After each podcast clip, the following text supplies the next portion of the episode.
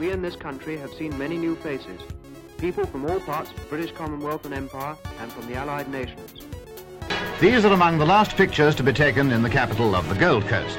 For when this day is over, Accra becomes the capital of Ghana, an independent nation within the Commonwealth.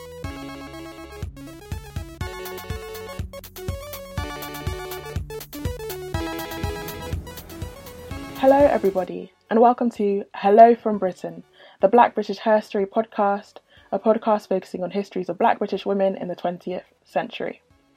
I hope that you're all doing really well. My name is Shaun, and I am a writer who has a master's degree with distinction in international history from the London School of Economics, where my dissertation was entitled Hello from Britain Women in Britain and the African Self Determination Struggle, 1940 to 1980, where I looked at women within the black British civil rights movement and how they connected their struggles for civil rights with struggles for decolonisation in Africa from 1940 to 1980. I learnt a lot whilst writing this dissertation and decided to share some of my research in a lecture I gave in early March entitled Black British Feminism from 1921 to 2021. I tweeted out that I was excited to give this lecture, and all of a sudden, that tweet got over 100 retweets, over 3,000 likes, and hundreds of replies from people asking how they could listen to the lecture. I think I got this response because, unfortunately, so few of us learn about the history of black British women. A survey of 56,467 people, reported on by The Guardian in 2020, suggests that in Britain we are more likely to learn about the Battle of Hastings in school than the British Empire and black British people. That is why, for example, organisations like the Black Curriculum have been set up to address the lack of black British history in UK academic curricula. And I hope that these 10 minute podcast episodes, released at least once a month, will provide an accessible resource for people looking to gain some more information about Black British history in the 20th century, and particularly the history of Black British women. So, without further ado, let's get into the topic for today's podcast Women and the West African Students' Union. Now, many of the West Africans who are in Britain today came to Britain fairly recently, in the 80s and 90s. However, there has constantly been a West African presence in Britain throughout the 20th century, and a West African Students' Union was set up by a group of West Africans in 1925. The West African Students' Union was an organisation of black workers and students set up in London to provide accommodation for young black people in Britain, and which also fought for a sense of, I quote, unity, cooperation, and self help among West Africans in the UK and Ireland, end quote. The union was set up by a Nigerian student studying law at UCL called Ladipo Solanke and was backed by many high profile black activists, including Amy Ashwood Garvey, the first wife of Marcus Garvey, the leader of the Universal Negro Improvement Association. And at this stage, it is worth noting that although the West African Students' Union was called the West African Students' Union, it had a number of supporters and allies that did not come from West Africa, like Jomo Kenyatta, who later became the first leader of independent Kenya, and Hastings Banda, who became the first leader of independent Malawi. The impetus for the West African Students' Union came from the rampant informal colour bar that was present in Britain during this time. In 1920s Britain, it was common for employers to say that they did not want to hire black people, for landlords to say that they did not want to rent to black people, and for pubs to refuse black people entry.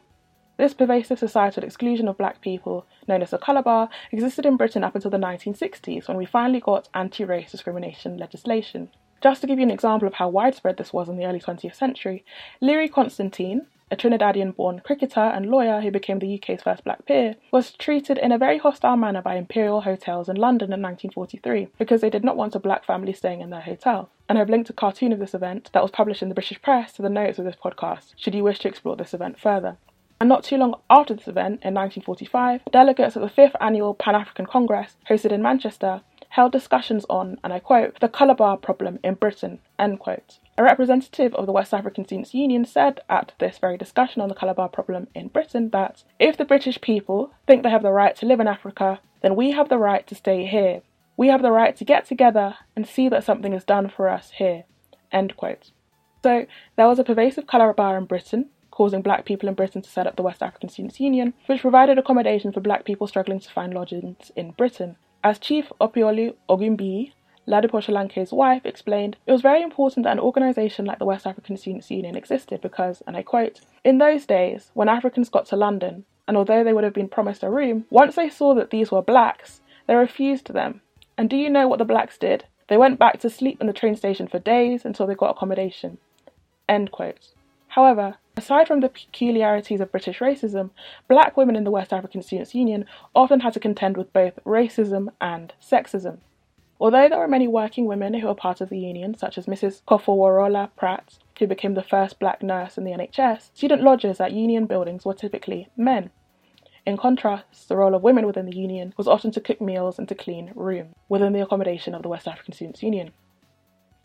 Moreover, within the pages of WASU, the union's black internationalist journal, there were often articles from men who argued things like the sphere of the woman is the home, end quote, and that and I quote, women are fundamentally different from, if not inferior to men, end quote. Despite the fact that many pre colonial African societies, and particularly pre colonial West African societies, did not have strictly patriarchal family structures, some men within the Union embraced British colonial ideas about female inferiority. These men rejected colonialism in the form of alien rule on the continent, but embraced certain colonial ideas about gender. Therefore, this forced women within the Union to argue against these ideas and to avoid decolonisation becoming a way of, to quote prominent decolonial thinker Frantz Fanon, replacing a certain species of men by another.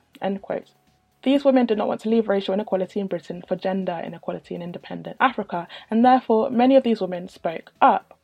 For one, many of these women were already politically active in Britain. As Chief Opiolu Ogimbi explained to reporters from Vanguard Nigeria in 2009, in Britain, she often voted for the Conservative Party, she is quoted as saying that while she used to vote Labour before, she started voting Conservative, and I quote, because knowing that the Conservatives don't like you, blacks, I wanted to move closer to them and find out why.